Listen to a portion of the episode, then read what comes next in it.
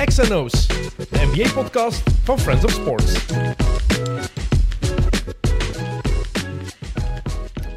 Dag iedereen, welkom bij X & O's, de basketbal- en NBA-podcast van Friends of Sports, aangeboden door Bounceware, de basketbalspeciaalzaak van België en sinds kort ook van Parijs. Als u toevallig is in de hoofdstad van Frankrijk bent, zoek dan zeker hun nieuwe prachtige winkel eens op. We zitten niet in onze vaste studio, dat kan u zien.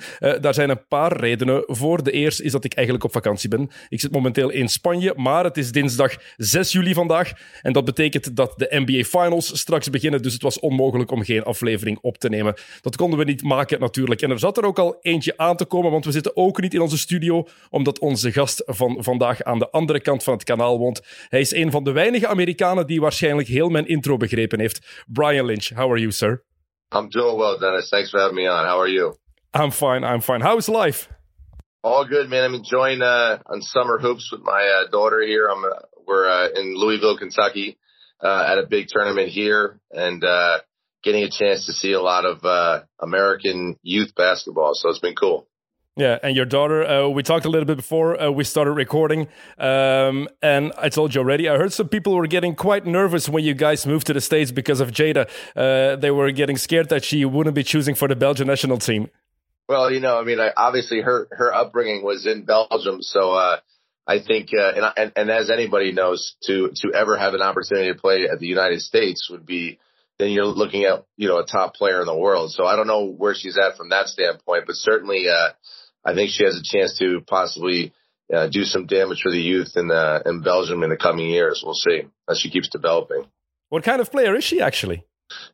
She's kind of like a modern player where you can put her in any position. She'll, you know, bring the ball up and initiate the offense as a one. She'll, you know, flash the elbow and work off the elbow a little bit as a big. She'll, you know, be on the wing and go off the catch or shoot the open three. So she kind of has a versatile game at the moment. But she's like that kid who has so much room to grow and develop still. Like you can see that she does a little bit of everything, but she has that big room to become something in that. So we'll see how those next years go and her development and everything. Did you guys actually get the chance to follow the Belgian Cats over there during the Euros? Yeah, well, I mean, that was a pretty heartbreaking loss there. And, yeah, my wife, she was, I was actually training at the time that game happened. And she like sent me a bunch of messages and also the video. She's like, how bad is this? And I was like, oh man. But again, they're going to Tokyo, right? Where, they're one of the best teams in the world, which is really cool. And certainly they have some great players for the Belgian, you know, girls to look up to. Yeah, it's funny. I think the girls' side of basketball here in the States is almost getting better and better, where I think in the men's side of basketball, Europe is getting better and better. So it's but again, there's no doubt in my mind that, you know, some of these European teams, in particular Belgium without question, you know, one game you can get any of these teams, you can make a special run. So it's going to be really fun to watch, I think. That would be cool. I hope the Belgian Cats get some silverware. That will be really, really special. I see on social media that you're still coaching a lot, especially kids. Yeah, so I've, you know, in order to get for me to kind of follow into the NBA dream, it's gonna take some sacrifice for the family to move, maybe to get, you know, traveling and going here or there and settling down here or there. And I don't know if I'm ready for that. We just got back last June, so literally 1 year and a week or so. And I'm really happy to be around my family and settling in here. It's been fun to be back around my own home area again for the first time in so many years. So I've kind of put a let's say a pause on my ambition to just go all in and go for the NBA gigs and the G League jobs and things like that, and decided to do something different, which is out of my comfort zone in a way, because I've been dealing with a lot of professionals and working with more kids of the ages of, you know, 11, 12, 13, 14. I do work out one European pro guy on occasion. So it's a sprinkle of a little bit of everything, but at the same time, it's more training at the moment. And I just picked up, you know, an AAU team for my nephew that was looking to have a coach to help them out. They're a U13 team, so they're the same age as my daughter. They're a great bunch of kids. Some of them were in my trainings, and they're exactly the kind of players that I like, where you know they're not going to be the fastest or the biggest or the most athletic, but if they figure out a way to get really tough, understand the game really well at a high level, and then get, super skilled, these kids can do some damage. So I'm enjoying the different side of coaching at the moment. It's not so much at a professional level where you're getting stressed all the time and you're focused on developing and the essence of basketball, right? When they're 13, they still love the game, and they dream about possibly playing at high school and then getting a scholarship to college. So it's been fun. It's been fun. Must be a totally different mindset as well from coaching professionally, coaching adult men, to what you're doing right now. Yeah. And you see some kids take a similar approach that some of the pros that I had, obviously, because their dream is to play in high school, get a scholarship at a Division I school. So they're all in on this. Some of these 13, 14-year-old kids they're not playing three sports. They're playing one sport, and they train. They have an AAU team. They have their school team, and it's like a year-round thing for them. So some of these kids have a similar mentality in that way. But, again, obviously it's at a whole different level, and they're in a totally different developmental stage than the guys that I was dealing with. So, again, different, fun. That's something I'm used to, so it's out of my comfort zone. I feel like I'm actually growing as a coach. I've always said, like, the best coaches know how to get a kid from A to B when they're young, when they're actually teaching them the real essence of the game. It's much easier to coach the guy who knows how to play, and you just got to, teach a philosophy that you style that you want to play in, and then teach that really well. This is actually teaching them how to play and be eventually able to play in that style and have all the skills to do that. So totally different, which has been cool. Do you need more patience for what you're doing right now, or for what you did in the...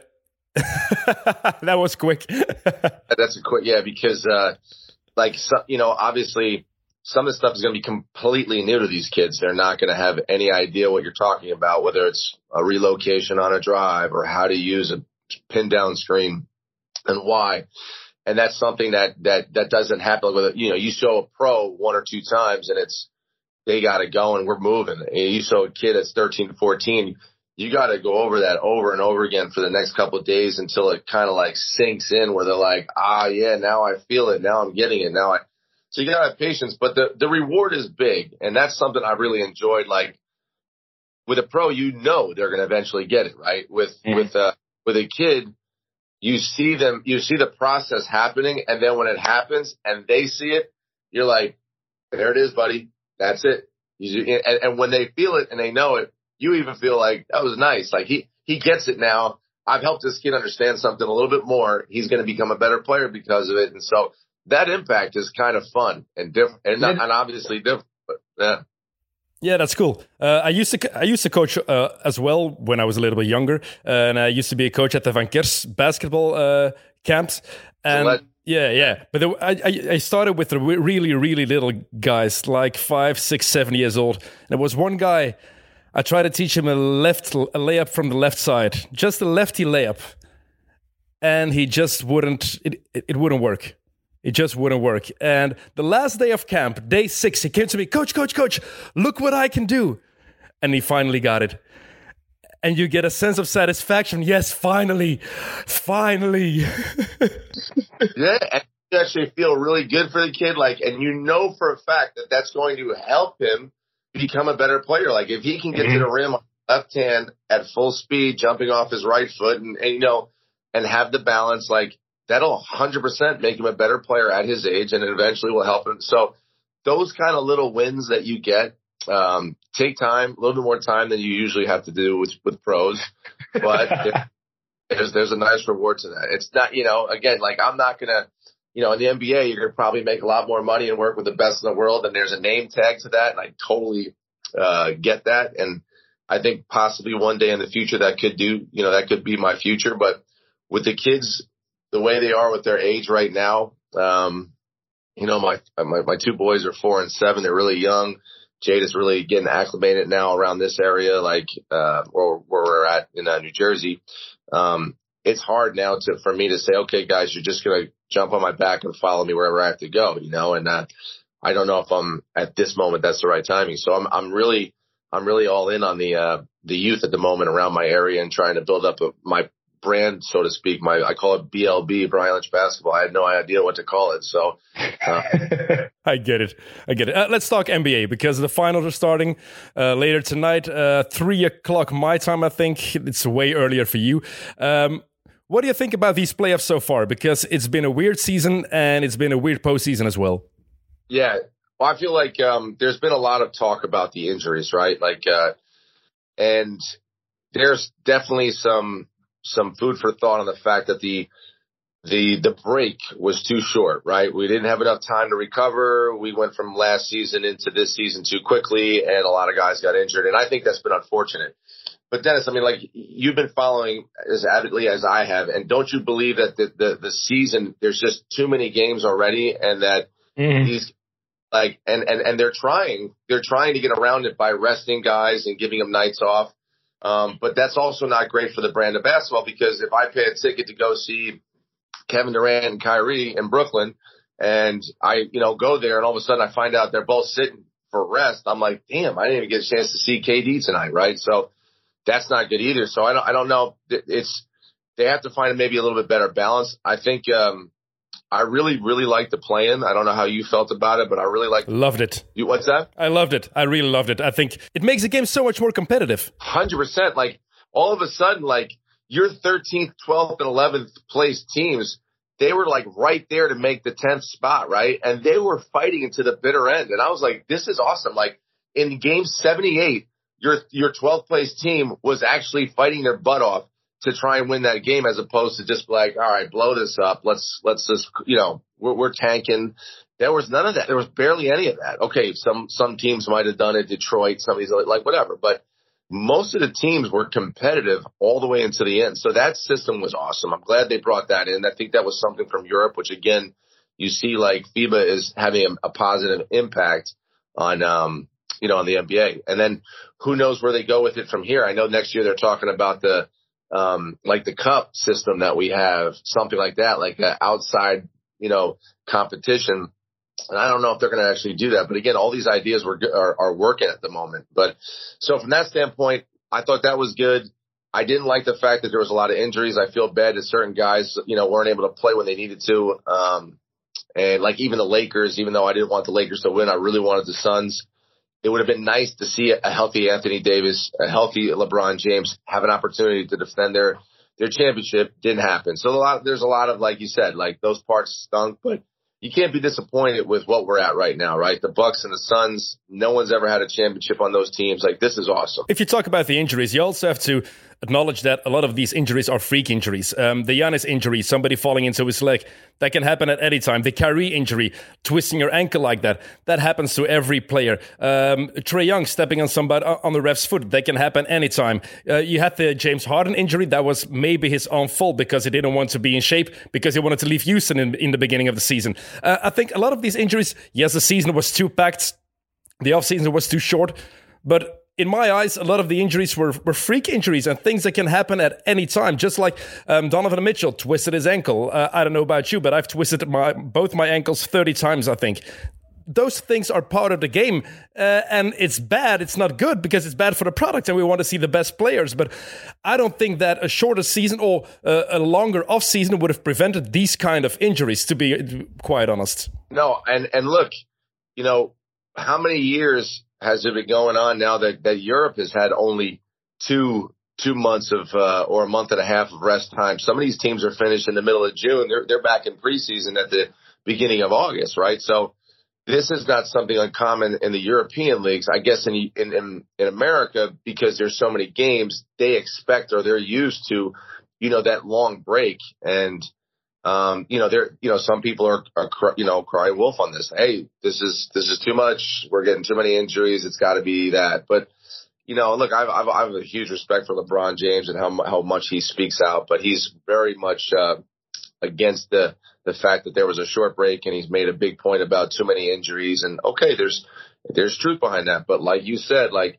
could you have avoided Kyrie coming down on that guy's ankle, like if he had an extra month. I don't think you could have. It is what it is at that moment. It happens in the game. And it's terribly unfortunate. We all want to see Kyrie out there trying to win a championship, but it didn't happen. So, and let's also be honest. If Anthony Davis wouldn't have been injured, and let's say the Lakers eliminate the Suns, I don't think we would have heard LeBron James talking about these injuries. You're speaking up my alley right here, Dennis. Don't get me started. I don't want to. You're 100% correct. Like I feel like I don't want to say that he's whining about it, but like, it's part of the game. It's like you said, like it's an unfortunate timing for those guys. Obviously, you would love to see them healthy and have a chance to defend the championship better. 100%, I get that, but it's part of the game. That's what makes winning a championship so hard, because you have to have your guys healthy and have the right timing at playing well, and maybe get a good draw here or there and a break. Like that's what you need to try and get a championship. So, you know, that's part of the game, man. I agree. And I also remember the 2016 playoffs, the finals. Golden State was leading 3-1. The Cavs came back, won that amazing title. But in the first round, Stephen Curry injured his knee. But nobody ever talks about it ever again. He had a knee injury. The MCL, I think he injured from one of his knees, but nobody talked about it because everybody said it's part of the game. And they were right, it's part of the game. So it's now just more obvious because a lot of star players got injured. A lot of all-stars got injured. We never had this many all-stars miss games. And it is a pity. It is sad for the game. It is bad for the product. But I am convinced that a lot of those injuries, we couldn't have done anything about it. And a lot of those guys, look at Kyrie, look at AD, a lot of those guys are injury prone. They have the history of having too many injuries already. Oh yeah, I mean Kyrie's been injured a lot the last couple of years. I mean, he's barely played, for God's sake. So, I mean, some of this, like you said, is these guys are injury prone, and on top of that, like I kind of like the fact that the Suns and the Bucks are kind of like, they stayed healthy. They got a little lucky. Now, don't get me wrong. I know Giannis is dealing with his knee. He's probable for game one, and okay, they're dealing with that. But then it kind of shows you, like, you know, survival of the fittest. Like, the team that was able to stay healthy, and even if they had one or two guys go out, like Chris Paul went out, they still won a game while Chris Paul was out. Like, they were a good team, and that should say something about our finals. Like, I believe that the two teams that should be there are there this year. And I know Brooklyn was awesome and they lost their stars, but you know, they're not there. And I'm really fired up about this finals. Me too, because on paper we may not get the two best teams in the finals. Maybe. Just if we look at the teams on paper. Agreed. But they're coached well. They have good players. They have a supporting cast. Like, they're not that far behind from a full Brooklyn, for example. I thought, you know, look, let me ask you this. Like, what do you think about the 76ers situation? Like, you know, Atlanta, when they came out of that Knicks series, I said to my brother, I'm worried about the Sixers. Like, Atlanta's good. Like, they are legit. And if Trae Young keeps going the way he's going to go, like, they're going to beat Atlanta. They're going to beat the Sixers. And he was like, no way. The Sixers are just too good defensively, which is true. Like, and sure enough, Atlanta figured it out and got around them. And you have to wonder about those guys. Like, they were number one in the whole. I think they were number one, right? The Sixers. How did that happen? And they were not that unhealthy. Like, don't get me wrong. Embiid was playing with a little bit of a beat up knee, if I'm not mistaken. Yeah. But again, injury prone guy. Simmons didn't show up offensively. He did what he does defensively. And, you know, so are the 76ers better than Milwaukee? I don't know. I don't think they are. I mean, they couldn't even get past Atlanta. So no, you're right. But maybe Brooklyn, if Brooklyn was healthy, I think Brooklyn would have eliminated Milwaukee. If you see how much difficulties Milwaukee had with this Brooklyn team, with only Kevin Durant, who played as hard out, who played 48 minutes, what was amazing. They had so much difficulties. It was his big toe. That was the difference from Brooklyn going to the conference finals and now Milwaukee going there. And on the other side, you have Phoenix. I love to watch the Suns. I love Ayton. I love Cam Johnson. I love Booker. But until halftime of game 4 of the series against the Lakers, before AD got injured, I was convinced the Lakers were going to beat the Suns. Yeah. I like the way the Suns been playing. And the one thing that's really incredible to me is we all knew Booker was good, but he's really turned it up. And on top of that, we all knew Chris Paul has an impact on teams. But I mean, you add Chris Paul and Jay Crowder, and all of a sudden they go from barely making the playoffs to, or not even making the playoffs to a finals. That's amazing. And you brought up Ayton, and I want to say something about him because he got drafted in front of Doncic. We all know that, and he takes a hard knock. They could have had Doncic, but for the Suns today, he's exactly what they need. It was a great pick for them. And it's interesting, as great as Doncic is, and I don't know, maybe you would say, no way, I take Doncic a million times over. For the Suns today, they have Chris Paul. So knowing that they have Chris Paul today, DeAndre Ayton is perfect for the Suns. He's a huge key for them. And it's really nice to see him because I think he's not a guy who started off pretty well. His first year, I was kind of like, is he that good?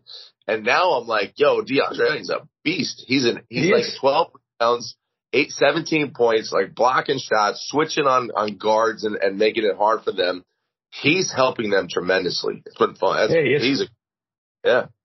But I think Phoenix would have been a different team if they had chosen Doncic, which I would have done 100 times out of 100. I think this Phoenix team would have been totally different. But imagine a backcourt with Doncic and Booker. That would be mind-blowing in my eyes. But for the team they have right now, with Chris Paul, Ayton is perfect. And let's be honest, Chris Paul is amazing. Devin Booker has been good in games. He's been amazing in games. But DeAndre Ayton is the Phoenix Suns MVP in these playoffs, in my eyes. That's what I'm saying. He's been so rock solid. And, Booker's going to score, but who's going to switch out on the guards and make sure that there's no easy buckets? Who's going to protect the paint? Who's getting the 12 boards? Who's rim rolling and making a complete impacting the paint that way? And I don't know, man. He's even shown some seals and quick post ups. It's been wow, DeAndre, wow. I've been blown away by this guy. So he's a cool story as well. Those kind of stories I like seeing in the NBA. Someone breaking out and kind of owning their number one pick. And you're right. I also probably would have picked Doncic. I agree, but again, Doncic is like. Did you watch a lot of the Clippers Mavs series? Every game. Okay, so I had felt that as brilliant as he played, he almost had the ball too much, and it took away from the. When you're on the court, right, and you're in the game, and you're touching the ball, and you get a few scores. Playing harder on defense and being more involved in the game mentally is easy because you're kind of in the ball. I know that sounds terrible to say, but that's a reality. I felt at times, the rest of the Mavs were just literally sitting back and expecting Doncic to either do it or not do it. You can't do it that way. That wasn't going to work. So sometimes I wonder, how that dynamic is going to help because Doncic cannot be just come a one-man show. He still gets a lot of assists, but because the ball's in his hand, almost every time. I don't know if you saw this. I saw a stat that blew my mind. It was, I think he generated through his assists and his points. I think he generated at one game. It was something like 91 out of the 103 points. And I'm like, what is that? Is insane. 91 out of the 103 points came through him on assists and his own points. It's incredible. Yeah, the usage rate of Doncic was just too high, and I think Rick Carlisle is an amazing coach, but I don't know why he let the Mavs play that way. I love seeing Doncic. Look at what he's done for Slovenia right now. He had a triple-double in the deciding game against Lithuania to lead Slovenia to the Olympics. Slovenia. If Slovenia can do that, Belgium can do that. That's just mind-blowing what he has done. He's a mind-blowing talent, and I love to see him play. But I agree with you that the way the Mavericks played, it was a little bit going too far the James Harden in Houston style, in my opinion. The guy who has the ball in his hands, who controls everything, who just wants his shooters to be out on the perimeter. And I think Doncic is too good to be playing that way, actually. I don't think he's a James Harden, but I think the way Rick Carlisle let the team play is a James Harden. I think that's weird because if you look at how Rick Carlisle used to coach, he's a guy that tells his players he wants them to play a certain kind of way, and he just let Luka do what Luka wants to do.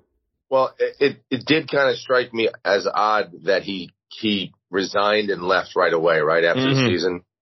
And, I don't know what the relationship was between him and Luka Doncic, but you have to wonder, like, was there turmoil there? Maybe he was saying, like, look, I don't want to play this way. And maybe Doncic wanted the ball all the time. And who knows? Like, I don't know. Or was it Doncic just following the direction of Carlisle? And he felt, it's a strange thing that happened. And, the Mavs that I thought had a chance to win that series, with a healthy Kawhi, if you think about it, and didn't happen. They fell short. And I saw that coming as soon as they couldn't get that road, that home win. I was like, if they, they can't put them away at home, this is going to break. So, it's a shame. But again, you say to yourself, he brought Slovenia to the Olympics. I mean, his efficiency was in the 40s. He's a once in a generation type of player, and maybe even bigger. So, amazing. Great time to be a Slovenian. They've got the best cyclists in the world, probably, with Pogacar, who is dominating the Tour de France, and they've got the best young basketball player in the world. It's crazy. But talking about DeAndre Ayton, because he obviously got picked over Luka Doncic, I think he's going to be crucial in this series, and not only for what he can do offensively for Phoenix, but also how Milwaukee will have to adjust, because I think Brook Lopez is going to have an important role. He's going to have to pull Ayton out of the paint. And also defensively, what are you going to do? Of course, the biggest question is in this series, we already know that, is Giannis Antetokounmpo going to play or not? As of right now, it's 7:30 my time at night. He is doubtful, but I think he will be playing tonight. But what do you do if you're Budenholzer? Do you put Lopez on Ayton? Do you try Giannis on Ayton? So many opportunities and so many choices that are going to be really important this finals, I think, because Ayton can be the difference maker for this team. He has to be able to bring Ayton away from the basket and make him uncomfortable. And we all know how good of a shooter Brook Lopez is. I mean, I thought, I was actually at the game 7, with Milwaukee and Brooklyn. I said, screw it. Let's just do this. So I took Jada, my nephew, and Kim and I, we went over to the game. We also thought that KD hit the winning shot, but his foot was on the line. So fair's fair. And I thought the big difference maker was Brook Lopez. He was awesome that game. He was awesome. Not only like shooting his threes, but like, just defending around the rim, finishing around the rim, like when he was down there, he was awesome. And so he has that ability to be like an X factor and really completely change, Milwaukee's chances. It'll be interesting, like you said, to see if he can do that and bring him out and kind of take him away from his comfort zone. He was also important in that conference finals game against the Hawks. Was it game 5, I think? One of the most ugly conference finals games in the history of the NBA. I don't know what that was, but that was hideous. What did he have? 31 points? Yeah, but it was bad. I mean, like, is that the game that Giannis went out? Is that the one he went out, or is that the one they won without him? I think the one they won without him. Yeah, it was. I actually didn't see that one. Be happy. Probably happy now that you told me that, but it's he just has that, like, and it seems like. Yeah, 31 points. I mean, it's incredible. I mean, obviously he has a big impact on the team. He's just playing great at the moment. Like, if he keeps doing this, they have who do you think is the favorite? I'm hearing that Milwaukee's actually the favorite, but then now with Giannis questionable, I guess that shifted. But even without Giannis, for me, Phoenix is a favorite. I think they have Ayton, who is having a great postseason. They have Booker, who is the real deal. He really is the real deal. He had some less games after he broke his nose against the Clippers. I know that, but I still think he can go off on a tear and he can just score 40 points when he wants to with his eyes closed. And CP3, yeah. He knows it's now or never. He knows finally I've made it to the finals after 16 seasons. I know this is his only chance probably to win a championship. And so those are factors that for me are going to be important. And if you look at the rest of the team, they have Jay Crowder, which is a guy with experience, hard-nosed guy. They have Cam Johnson if he's healthy, because he also got injured. I like the team. And at Milwaukee's side, you have the Giannis injury, of course.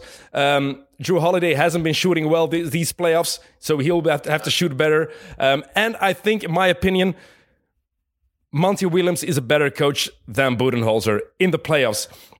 He's better at adjusting when he needs to, and I think that can be a big difference as well. Well, the guy that I would like to bring up in this, that you said this, and after you said all this, I feel like I need to go to a sports book and make a bet on the Suns, because I'm now convinced. But because those are great points, especially with CP3. Like, you know for a fact, like, he's not letting this team lose right now. This is his only shot.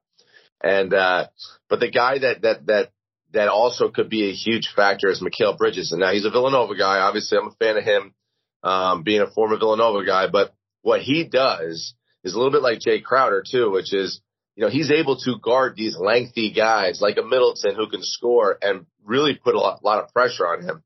He's got like a 7'6" wingspan. He's just active all the time. So now you have two guys on your wing that can match up against these stars in a way and put pressure on them. So in combination with CP3, and you have Booker, obviously, who's going to do a lot of the scoring, and you got Ayton, who's controlling the middle. You got these two lengthy forwards in Bridges and Crowder that are just so versatile and so solid, man. And those two guys make a big difference as well. So you're right.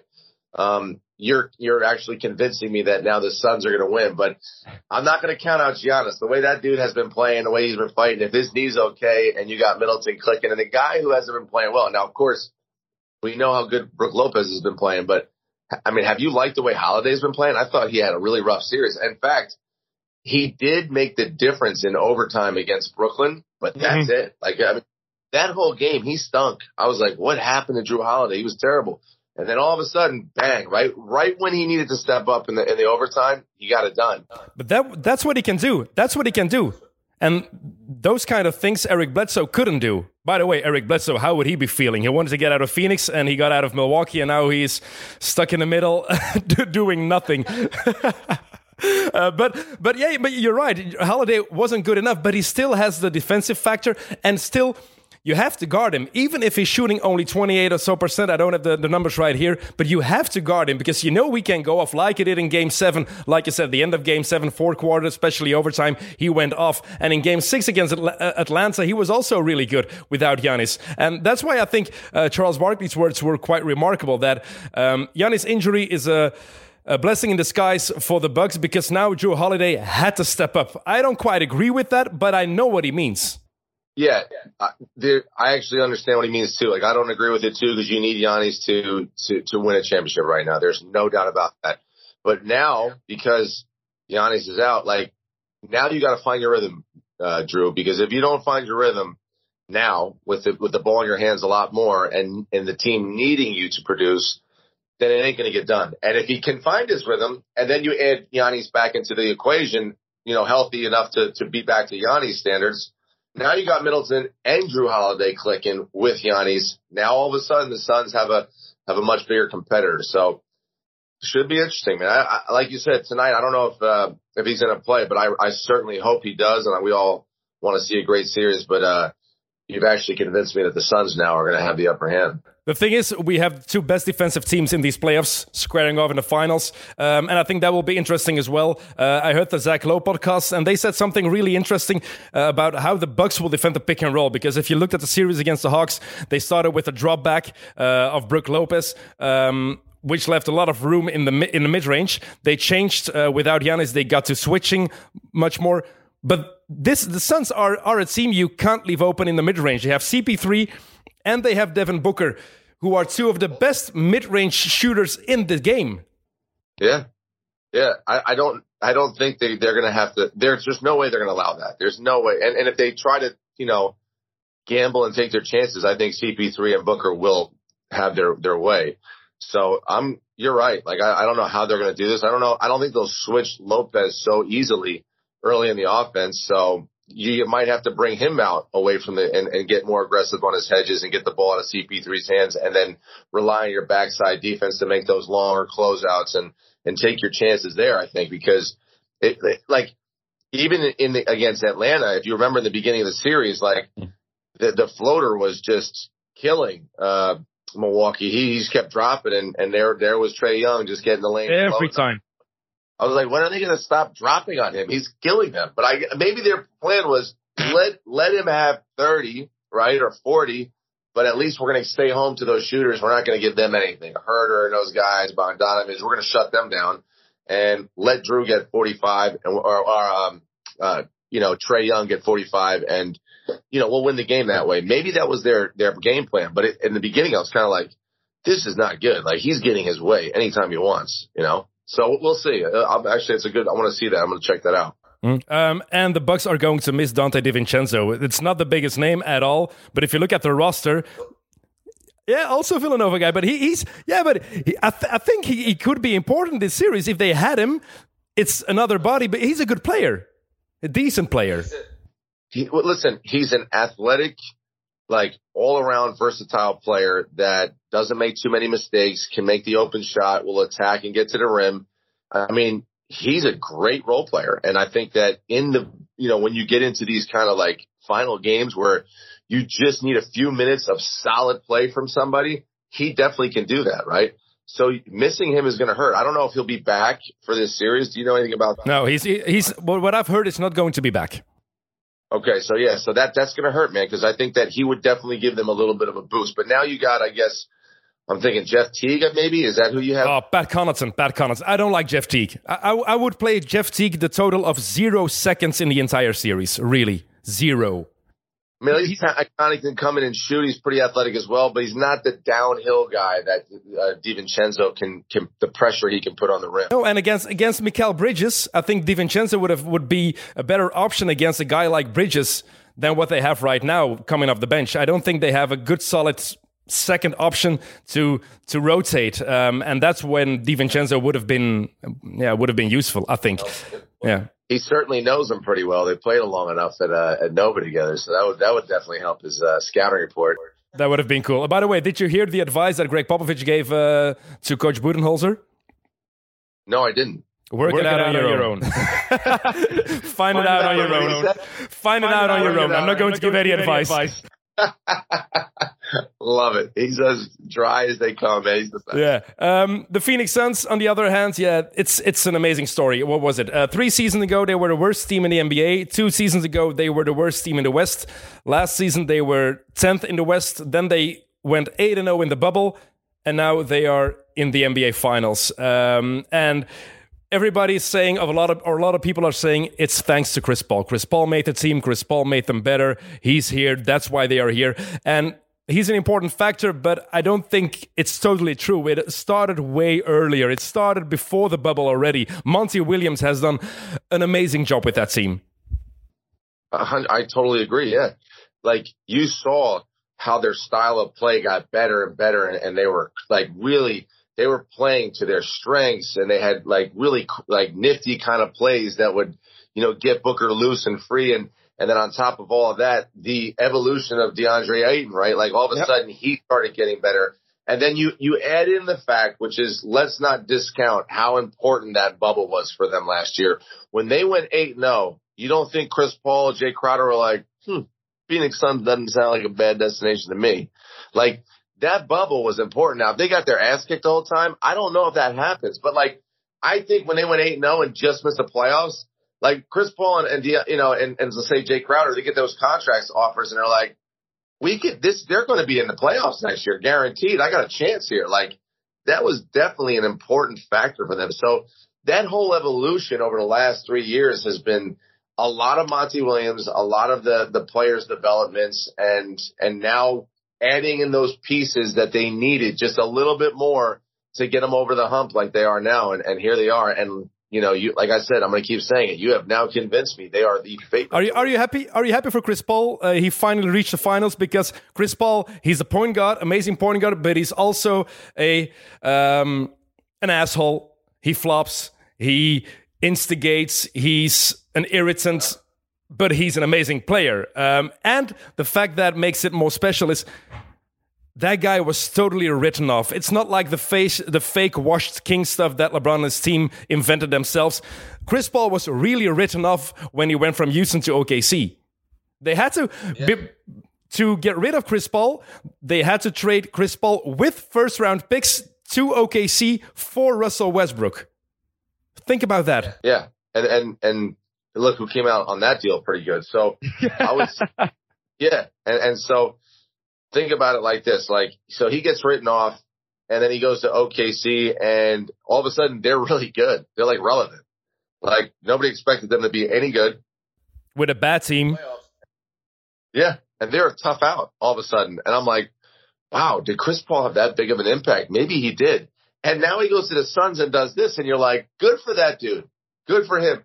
Because he was written off and nobody expected this. And I remember how many times you'd listen to any podcast talking about basketball say, how is anybody going to deal with that Chris Paul contract? Well, the Suns are like, we're pretty happy that we got this contract now. And I know he's making probably way more than he was supposed to 2 years ago.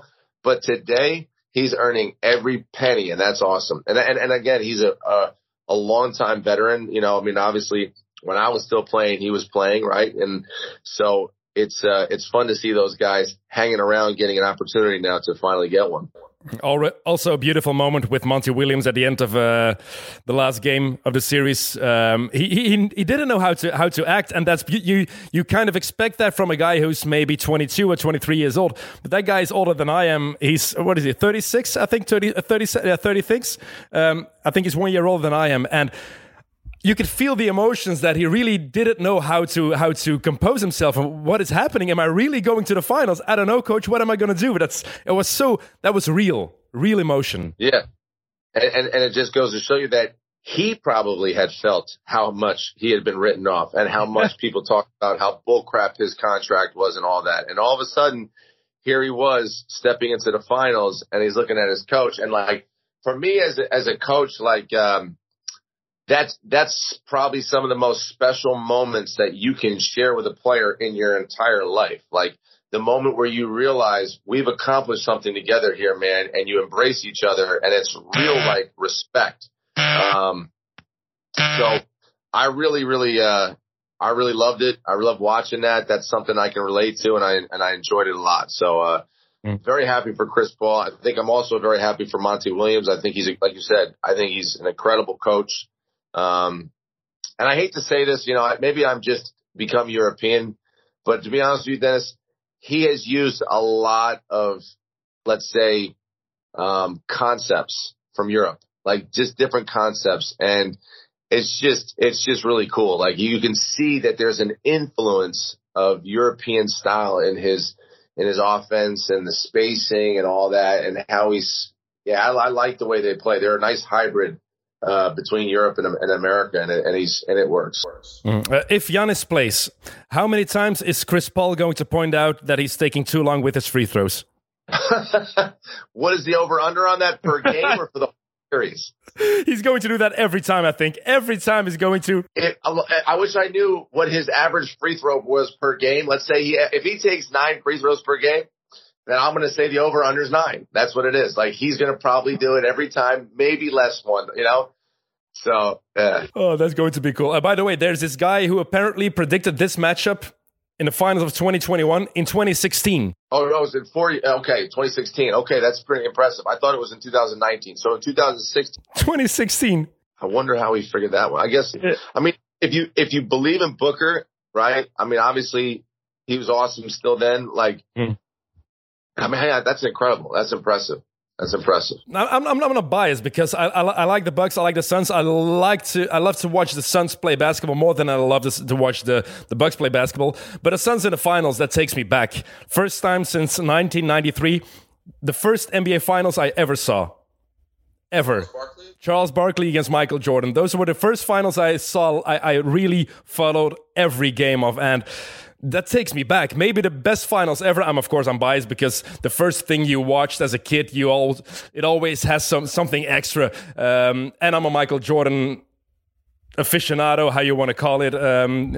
He's Black Jesus, so. But it took me back. And Devin Booker was wearing the 93, one of the 93 t-shirts at the press conference yesterday, and that was so cool. And then I went back and looked at some of the footage of that series, and what a crazy series that was. The Bulls win the first two games in Phoenix, then the Suns win one in Chicago. Game 4, you had the Michael Jordan 55-point game.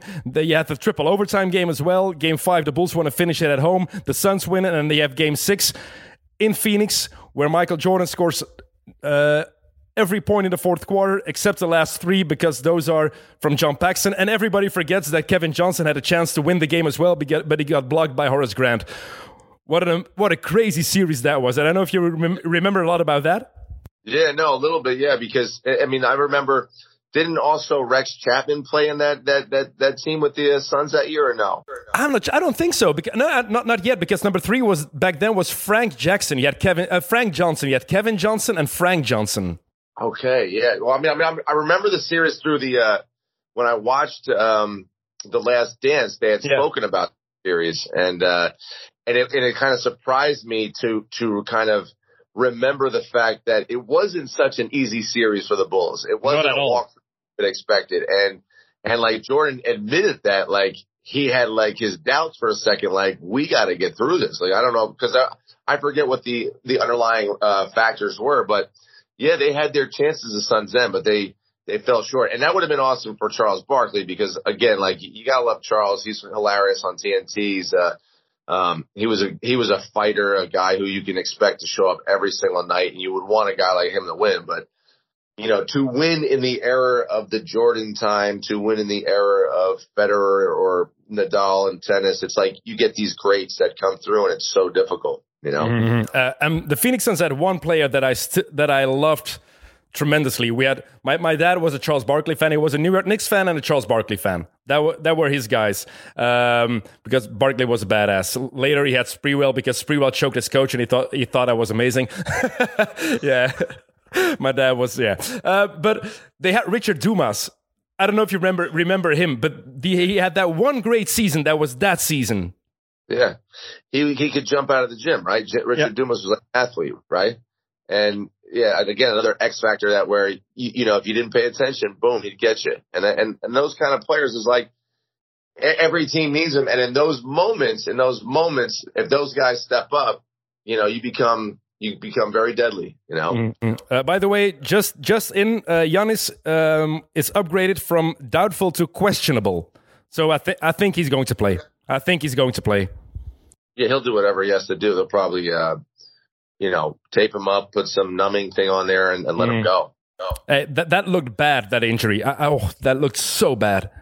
Yeah, the hyperextension stuff I hate. I don't like that. I mean, Embiid had something similar, like, you know, and you see that on film, and you're just like, ugh, how is he going to come back from that? No. But again, like, I guess a hyperextension is not as bad as you know, we might think, because I mean, heck, you know, Embiid came back quicker than I expected, and now we have Giannis is questionable for tonight, so it's good. Good. One more thing, Brian. What's up with Scottie Pippen? Did you see that? Was that recent? I actually thought it was from a long time ago. No, in the Dan Patrick show. Yeah, that's recent. See, I saw that video.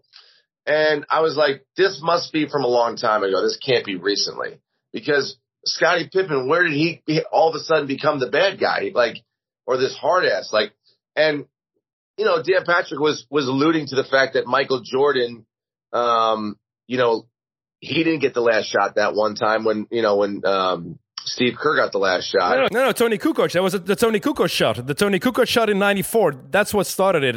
Again. But Patrick alluded to the fact, like, well, hey, Scotty, Michael Jordan didn't take the last shot when he won the game. Yeah, true. He said it in the huddle. I'm going to get you the ball. And Scottie Pippen was like, that's for Michael Jordan's, like, shows and stuff. That wasn't real. That's because the camera was on it. Right. That's kind of, I don't know, man. I think Scottie Pippen got a little crazy on us there. And the thing that there's only one thing that maybe I could say, okay, Scotty, okay, I can agree with you on this. He said, I had paid all my dues. I sat behind Jordan and watched that guy get the ball numerous times to win games. I was having an MVP year, and in the most important moment of our whole season, he didn't want to give me the ball to win the game, and I just couldn't accept that. But you don't go to the bench. Do what Michael Jordan would have done. He would have said, "Phil, I'm taking the shot." Do what LeBron James did to David Blatt. What was it, 2015 against the Bulls? No, we're gonna scratch that play. I'm taking the shot. Do it like that. You're the lead man. You're the number one option. Be the number one option. Don't be such a, sorry for my language, don't be such a pussy and just go sit on the bench and say, I'm not going in. No. Demand the ball. That was awful. I mean, I can't imagine as a player, especially in that moment, saying, I'm not going in. Like, yeah. What do you mean you're not going in? Like, I just can't imagine that. And that's why I'm glad Dan Patrick kind of brought it up, about the fact that in that huddle, Jordan says, you're going to be open, Steve, take the shot. Like, and I was, and then Scottie Pippen, you can see he was kind of like, he came up with some bogus excuse. Like, that was for the cameras. Like, what do you mean it was for the cameras? Like, Jordan knew the double team was going to come. Steve, you're going to be open, shoot it. Like, that's a leader. Like, Scottie, you should have known, like, they're going to be all over you. Kukoc, you're going to be open, take the shot. Kukoc hit the shot for the record, right? So it made him look even worse. And then the whole thing with him calling out, like, you know, Phil Jackson as a racist, which was, I thought, like, again, I don't know the complexity of his relationship with, you know, Michael, and he mentioned Kobe and how he treated Kobe before he came and said some bad stuff about him and then coached him after that. What kind of coach would do that? I don't know, man. What was that? That's a great question. I don't have an answer. I'm on the same board. Like, I don't really know what that was. Yeah, me neither. He started his own brand of bourbon, and I don't know what's in the bourbon, but it isn't doing Scottie Pippen. It isn't doing Scottie Pippen any good. Right now, I'm in Kentucky. I'll call up the bourbon stores and say, stop selling or stop manufacturing Scottie Pippen's bourbon here. What is going on? Don't try it. Don't try it, Brian. You don't want. Maybe you're going to start saying some crazy things. Okay, Brian, before we go, I have some things to give away. I'm going to say it in Dutch because de people who are listening need to know what they have won. We hebben het shirt van Steve Nash om weg te geven. Het shirt van Steve Nash uit het seizoen 96-97, dus old school. Eneas 1, dat is de naam op YouTube, kwam met het beste idee. Trae Young, die een driepunter binnengooit uit de buzzer en dan een tattoo van zichzelf op zijn been laat zien. Dus jij, contacteer ons via social media. Jij wint het shirt van Steve Nash, dan sturen we het je op. De shirts van Ja Morant en Stephen Curry, die komen eraan, maar zoals ik al zei, ik ben op vakantie, dus het zal voor eind deze maand worden, dan sturen we alles op. En we hebben een nieuwe giveaway, want via Bounceware kunnen jullie twee duo-tickets winnen voor de avant-première van Space Jam. Wat moet je daarvoor doen? Wel, volg ons op social media, op Instagram en Twitter, en dan kom je daar meer over te weten. Dus 2 tickets voor de avant-première van de nieuwe Space Jam. Are you going to watch the new Space Jam with the kids? I saw that it came out. I don't know. To be honest with you, I don't know. I don't even know if my kids would like it. I mean, they know who LeBron is. At least one of my sons does. So we'll see. It will be one of those things where it's like nothing else is on. All right, I'll watch Space Jam. Did you watch the first one? No, I never got into that. No, you never did. No, never did. Wow, Brian. Maybe I should watch the first one with Michael Jordan before I go to LeBron. Let's just say that has a better chance. It's bad. It's a bad movie, the first Space Jam, but it's bad, and that makes it so good, if you know what I mean. Yes. Well, it's Michael Jordan. It's a chance to see Jordan. That's enough for me, right? That's it. All right, Brian Lynch, thanks for your time, mate. Anytime, Dennis. Jullie bedankt voor het luisteren thuis. Wij zijn er snel terug, want de finals die beginnen dus komende nacht. Ik ga vanaf volgende week verder op reis met mijn broer. Mijn broer basketbalt ook. Op een iets hoger niveau nog dan ik gespeeld heb. Maar wij gaan samen die match ook bekijken en dan daarover praten. Dus er komen opnames, er komen nog X&O's over de finals. Tot de volgende keer.